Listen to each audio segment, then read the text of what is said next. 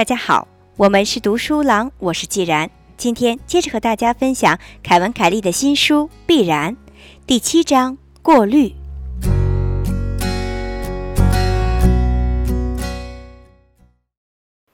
不同类型的注意力相互作用，形成了一个十分复杂的生态系统，而这一生态系统在两千年之前是难以想象出来的。由于追踪。分类并过滤每个维度信息的智能化程度和计算能力已经超出了应用范围，但随着追踪、知化、过滤构成的系统不断发展，有越来越多可行的方式可以用来分配注意力，包括支出和接收。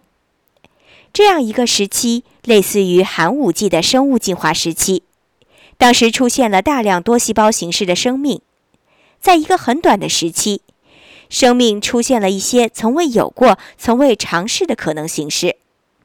那个时期突然出现了大量新的生命组织形式，以至于我们将那一时期的生物创新称为“寒武纪生命大爆发”。随着各种新奇古怪类型的注意力过滤器在进行各种尝试，现在我们的注意力科技也处在类似寒武纪大爆发的一个变革窗口期。例如，如果广告业像其他商业领域一样推进去中心化这一趋势，会怎么样呢？如果由消费者创造广告、投放广告、支付广告费用，会怎么样呢？下面让我们以一种方法来思考一下这种新奇的安排方式。每个依靠广告维持的企业，现在大多数互联网企业都属于此行列。都需要说服广告商将其广告专门投放在他们的渠道上。发行商、会议举办方、博客博主或者平台运营者提出的论点通常是：没有人能像他们那样将信息传达给某个特定的顾客群体，或者像他们那样与客户群体有着良好的关系。广告商握着资金，所以他们会挑剔地选择谁来运营他们的广告。而一个发行商要努力地劝说、讨好那最令人喜欢的广告商。发行商没有权利选择运营哪个广告，但广告商或者他们的代理人是有权选择的。一个充斥着广告的杂志，或是填满商业广告的电视节目，还常常认为他们自己是幸运的，因为他们被选中作为运营广告的载体。但如果任何一个有自己粉丝群体的人可以自主选择他们想要展示的某个广告，无需再申请许可，会是怎样的情形呢？比如，你看到了一个关于跑鞋的非常酷的商业广告，而你想将它收录到你的信息渠道，而且像电视台一样为此得到一定的报酬。如果任何一个平台都可以仅仅收集那些他们感兴趣的最佳广告，然后通过投放这样的广告而获取利润，而利润多少的参考依据是他们给这个广告带来的观众数量和观众质量，这又是怎样的情景呢？视频、静态图像、音频文件，无论广告的载体形式如何，都可以在其中嵌入代码，以追踪广告在哪里播放过，被浏览了多少次。这样，无论广告被复制传播了多少次，广告的投放者都能够获得报酬。一个广告所能遇到的最好事情，就是像病毒一样扩散，在尽可能多的平台上插播，并且循环播放。而由于你的网页上的一个广告可以给你带来收入，你将会努力寻找令人印象深刻的广告来投放。设想在 Pinterest 上有一个专门收集广告的板块。收藏夹里的任何一个广告，只要被读者播放或浏览过，都可以为收藏者带来收益。如果操作得当，观众们来到这里可能都不再是为了什么炫酷内容，而只是为那炫酷的广告。正如同有几百万人坐在电视前看超级碗，其中有很大一部分人是去看广告的。结果就是出现了一个平台，它将广告视同内容。编辑会花大量时间搜寻不为人知、很少有人看过、吸引眼球的广告，正如同他们会花大量的时间寻找新文章一样。然而，广泛流行的广告可能无法像小众广告那样有较高的回报。那些讨厌的广告可能要比搞笑的广告带来更多的收益。所以存在一种权衡：是选择看起来很酷但不怎么赚钱的广告，还是平淡无奇但有利润的广告呢？另外，那些既有趣又有收益的广告，很有可能已经有过大量的曝光了。这样既降低了他们的奇酷感，也可能降低他们的价格。可能会出现一些杂志、出版物、在线网站，他们没有什么内容，有的只是精心编排的广告。那些会带来收益的广告，现在就已经有这样的网站，他们专门呈现电影预告片或精彩的商业广告。但他们还未因呈现这些材料而从制作人那里获取报酬，但用不了多久，他们终将实现盈利。这样的安排完全颠覆了业已建立的广告产业利益链条，就像优步和其他去中心化系统一样。这样的改变使得曾经由少量专业人士执行的高精细化的工作可以对外开放。并且可以在由业余爱好者构成的点对点网络中开展执行。在2016年，广告行业的专业人士中，没有人相信这一转变可以发挥作用，甚至但凡有点理性的人都会认为这是很疯狂的。但对于未来三十年的变化，我们有一点是明确的，那就是看似不可能的事情，可以由巧妙连接起来的爱好者同盟来完成。二零一六年，一些特立独行的新兴公司将尝试打破现行的注意力系统，但在推出一些变革的新模式之前，可能还需要大量尝试。在这一幻想与现实之间阻碍发展的因素，就是技术的欠缺。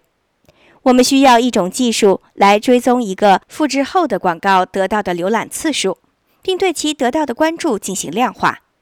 然后将这些数据安全地进行交换，以便确保正确的支付费用。对于谷歌或者脸谱网这样的大型多边平台而言，这是一个复杂的计算过程。这一过程需要大量的监管，因此由此产生的金钱会吸引骗子和富有创意的垃圾邮件制造者进来作弊。但是，一旦这样的系统得以建立并顺利运行，广告商就可以将广告以病毒迅速传播的形式扩散到网络上。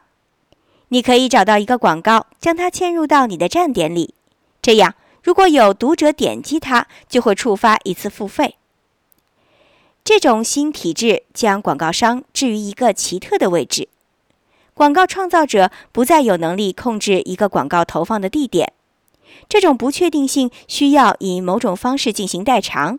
即广告组成类型，有些广告的设计应旨在快速复制传播，并引发观看者的直接行动，也就是购买；其他广告则可以设计成纪念碑似的停留在原地，不会移动，并且慢慢塑造品牌影响。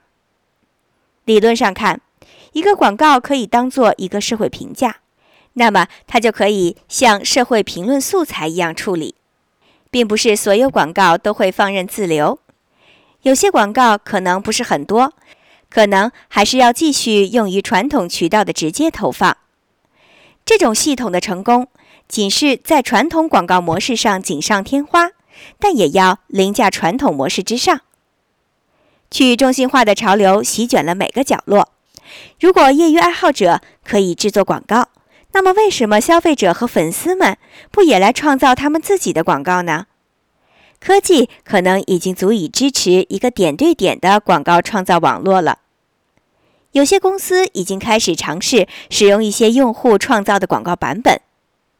多利多姿曾经在消费者中公开征集广告短片，用于在2006年的超级碗比赛中播放。他们收到了两千个广告短片。并且有至少两百万人参与投票，选出用于投放的最佳短片。从那时起，他们每年平均会收到五千个用户制作的广告提案。他们会给最佳广告的创作人奖励一百万美元，而这要比找人设计专业的广告所支出的费用少得多。在二零零六年，通用汽车为它的雪佛兰这款 SUV 车征集用户制作的广告。并收集到了两万一千个提案。但这些例子是有局限的，因为最终投放市场的那条广告必须经过公司领导的审批和再加工，也不是真正的对等网络工作模式。一个完全去中心化的对等网络的用户制作的众筹广告网络，将会允许用户创作广告，然后让作为发行方的用户来决定他们想让哪一个广告放置在他们的网站上。那些确实带来点击量的用户制作的广告将会被保留分享，那些无效的则会被舍弃。用户成为了广告代理人，同时他们也是承包了一切事物的人。就像有爱好者将他们的生活写真照片库或是工作片段涂鸦放到衣拜上拍卖，那么也必然会有一些人依靠大量炮制各种电视广告来为生。偿还房屋贷款。我的意思是，你到底想让谁来制作你的广告？你是想雇佣昂贵的工作室，让其利用其最佳猜想来构想一个活动方案，还是找一千个富有创造力的孩子，让他们不断调整、测试他们为你的产品制作的广告呢？但如往常一样，大众总是要面临一个两难困境。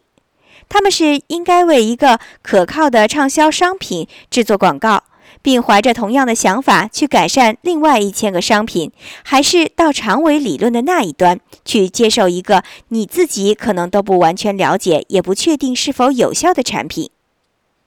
产品的粉丝会乐于为他创造广告，自然而然的，他们也认为没有人像他们一样了解产品，并且现在的广告是很差劲的，所以他们很有信心，也很愿意更好地完成这份工作。期望大公司将他们的广告撒手不管，这有多大的可能性呢？没有多少可能。大公司是不会率先尝试这种模式的。这需要一些性急的新公司花几年的时间才能搞清楚明确发展方向，因为他们几乎没有多少广告预算，也不怕失去什么，才会敢于尝试。就像相关广告一样。大公司并不是此类业务的主要参与者，所以不如说，这种广告领域的新模式是将小人物放大，让他们跻身中间层，接触到价值数十亿的商业领域，这是他们从未设想过的，更是从未有机会接触过的，进而推动起一场酷炫的广告运动。借助对等网络系统，这些广告将会由热情的用户来创造，然后病毒式的传播到博客荒野里，在那里通过不断测试、再设计，直到有效发挥作用，一个广告逐渐进化成最佳广告。通过追踪注意力的替代模式，我们可以看到，注意力还有一些未曾开发的组织形式。埃瑟·戴森是一位早期的网络先驱和投资者，他长期抱怨电子邮件沟通引发的注意力不对称，因为他在互联网管理形式上积极参与，并且积极投资一些创新的新兴公司。他的收件箱里充斥着各种他不知道的人发来的邮件。他说：“电子邮件这样的系统，使得他人可以向我的代办事项中随意添加事项。”现在也是这样，基本无需花什么费用，就可以向其他人的事件列表里添加一份邮件。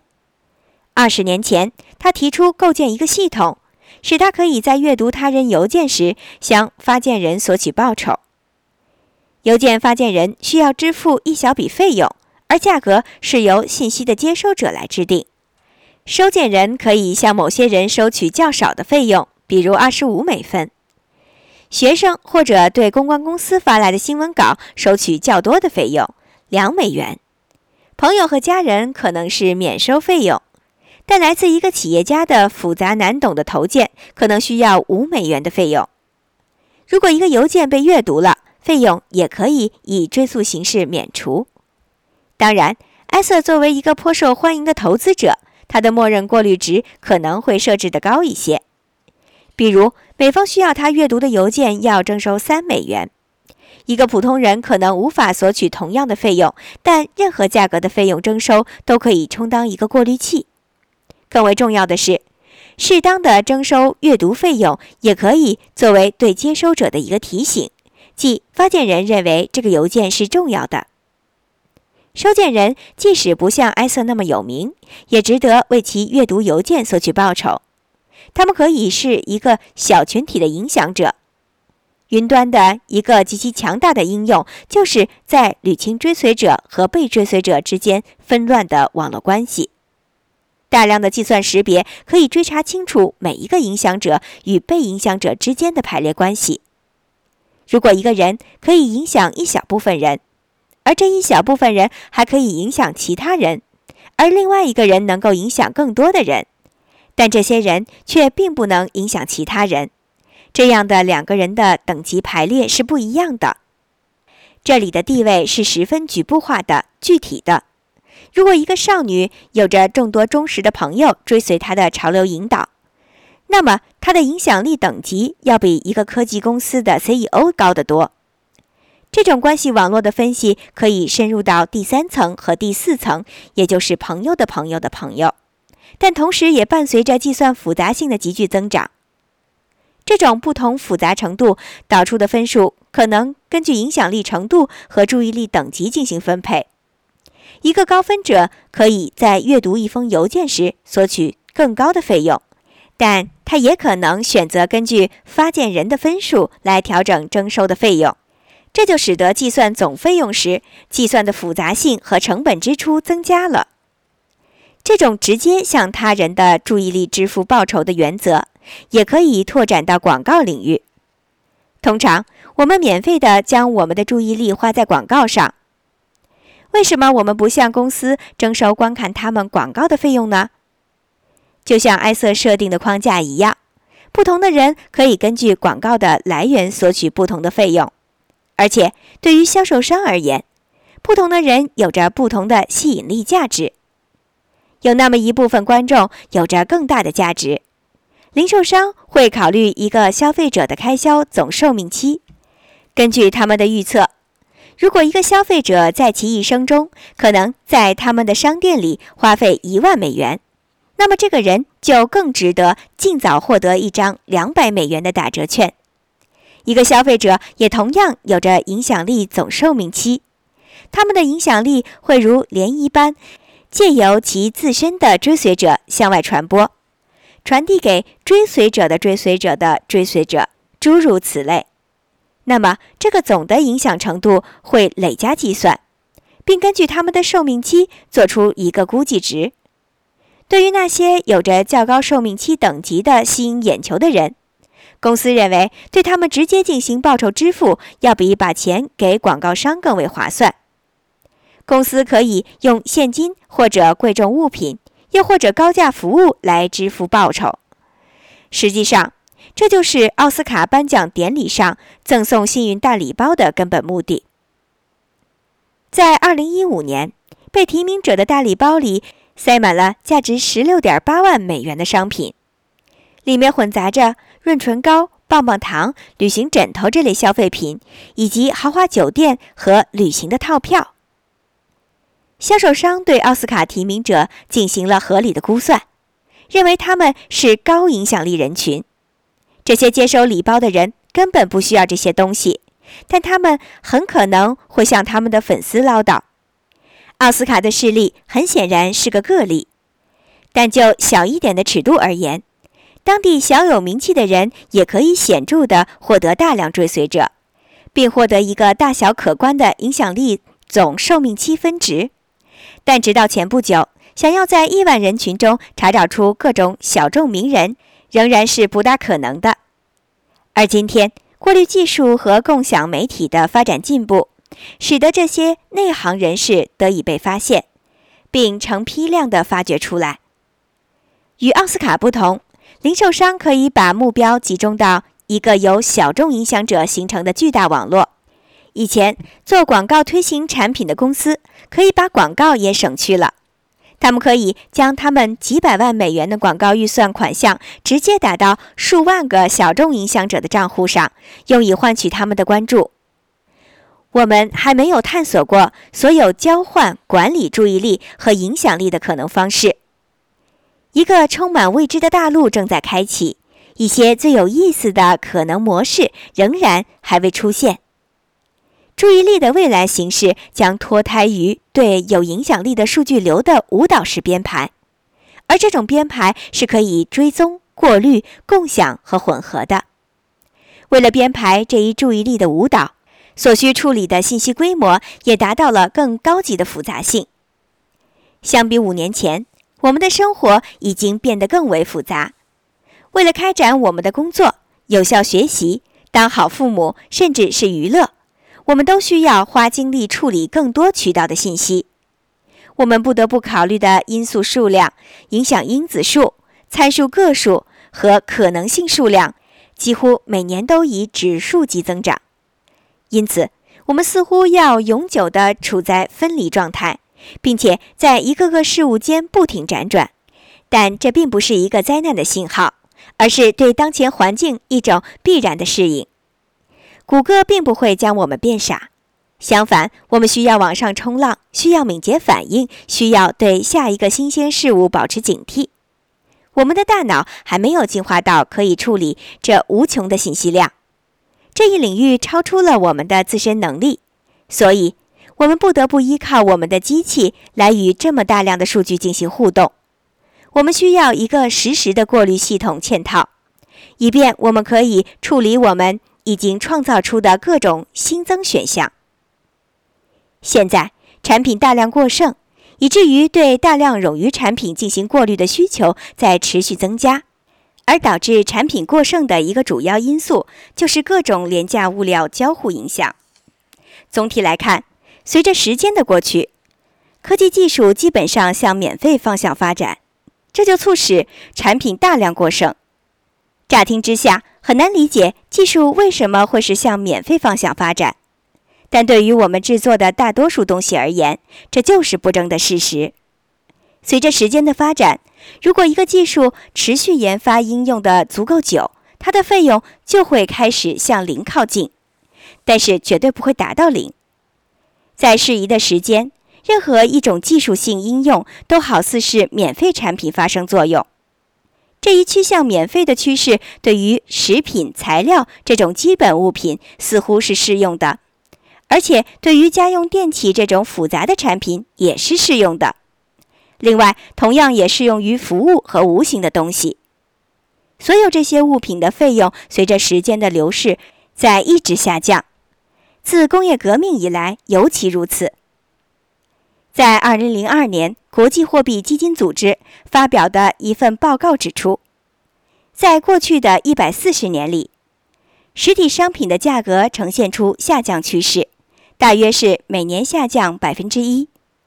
也就是说，在一个半世纪以来，物价都在向零靠近。这一趋势并不是只存在于电脑芯片和高科技产品领域。几乎是我们的每个行业制造的每一件东西，都在沿着同一个经济发展方向前进，那就是每天都变得更加便宜。让我们举个例子，比如铜材料的费用下降，按照时间将其向零靠近的价格趋势绘制成图，在它的价格继续向零靠近时，这个曲线会遵循一个数学模型。假设这个数学函数保持不变，那么它的价格永远不会达到完全免费的界限。可是它的价格会稳定的向着这个界限靠近，然后再靠近，进入到无穷无尽的狭窄缝隙里。这种向一个界限不断靠拢但又不会交叉的模式，被称为接近渐进线。这里的价格不会是零，但实质上与零无异。通俗来讲。通常理解为便宜到没法比较，跟零靠得太近，甚至没法记录变化。这也产生了一个巨大的问题：在一个充斥廉价品的时代，又有什么是真正有价值的呢？有些矛盾的是，我们对商品的注意力并不怎么值钱，我们的猿猴大脑很容易被廉价产品劫持。在资源丰富的社会里。仍然稀缺的是那种并非由商品派生或专注于商品的注意力。当所有商品的费用都向零靠近时，唯一一件还在增加费用支出的事情，就是人类的体验，这是无法被复制的。除了体验以外的每样东西，都在逐步变得商品化，逐渐变得可以过滤掉。高档的娱乐方式正在以每年百分之六点五的速度增长。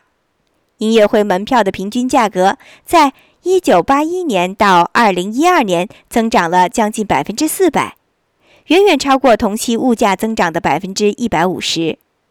医疗保健的价格也出现了类似的增长，从一九八二年到二零一四年增长了百分之四百。在美国。临时保姆的平均价格为十五美元每小时，这是最低工资的两倍。在美国的一些大城市，父母们为了找人照顾孩子一晚上，花一百美元已经是再平常不过的事情了。针对身体体验进行独家细心照料的私人教练是近来快速发展的职业之一。在救济院，药物和治疗的费用在下降，然而。家庭拜访的费用却在增加，婚礼的花费更是没有限制。这些都不是商品，他们都是体验。我们对他们投入了全身心的纯粹的注意力。这些体验是不能复制或者存储的。对于这些体验的创造者而言，我们的注意力是十分有价值的。他们在创造体验和消费体验上都十分擅长，这并不是巧合。就这一点而言，机器人毫无用武之地。如果你想了解，当机器人接手了我们人类现在的工作之后，我们人类会做什么？那就看看这里。我们会将珍贵的、稀缺的注意力投入到体验上，这是我们将会把钱花出去的地方，因为体验不是免费的，也是我们将要挣钱的地方。我们将会利用技术来生产商品。为的是避免我们自己成为一件商品。还有一件有趣的事情与这一系列用于提升体验并促进个性化的科学技术有关，那就是他们给我们施加了巨大的压力，以促使我们去弄清我们是谁。我们很快就要直接地居住在包含万物的图书馆中，周遭围绕着不断变化的事物，那是人类世界所有现存的各种各样的作品。他们都恰恰处在我们伸手可及之处，而且还是免费的。最大的过滤器将准备待命，默默地引导着我们，随时准备为我们的需求服务。过滤器会问：“我们想要什么？”你可以选择任何东西。你会选择什么？这些过滤器已经监视我们几年之久，他们能预期到我们将会问什么。他们几乎可以迅速的自动完成我们的要求。然而，问题在于我们并不知道自己想要什么，我们对自己并不是很了解。从某种程度上说，我们依赖过滤器来告诉我们自己想要什么。他们并不像是奴隶主，反而更像是一面镜子。我们会听取由我们自身行为产生的建议和推荐，这是为了听一听、看一看我们自己是谁。在互联云里的几百万台服务器上，运行着数亿行代码，它们在不停地过滤、过滤、过滤，帮助我们提取自身的独特点，优化我们的个性。人们担心技术会使我们变得越来越一致化、越来越商品化，但这种担心是不正确的。实际上，我们进行的个性化定制越多，对于过滤器而言，处理起来越简单。因为我们会变得更为独特，有着一个他们可以处理加工的实质区别。经济依靠区别对待来运行，我们可以利用大量的过滤器，在明确我们是谁的同时，为我们自己进行个性化的定制。进行更多的过滤是必然的，因为我们在不断的制造新东西，而在我们将要制造的新东西中。首先的一点就是创造新的方式来过滤信息和个性化定制，以凸显我们之间的差异。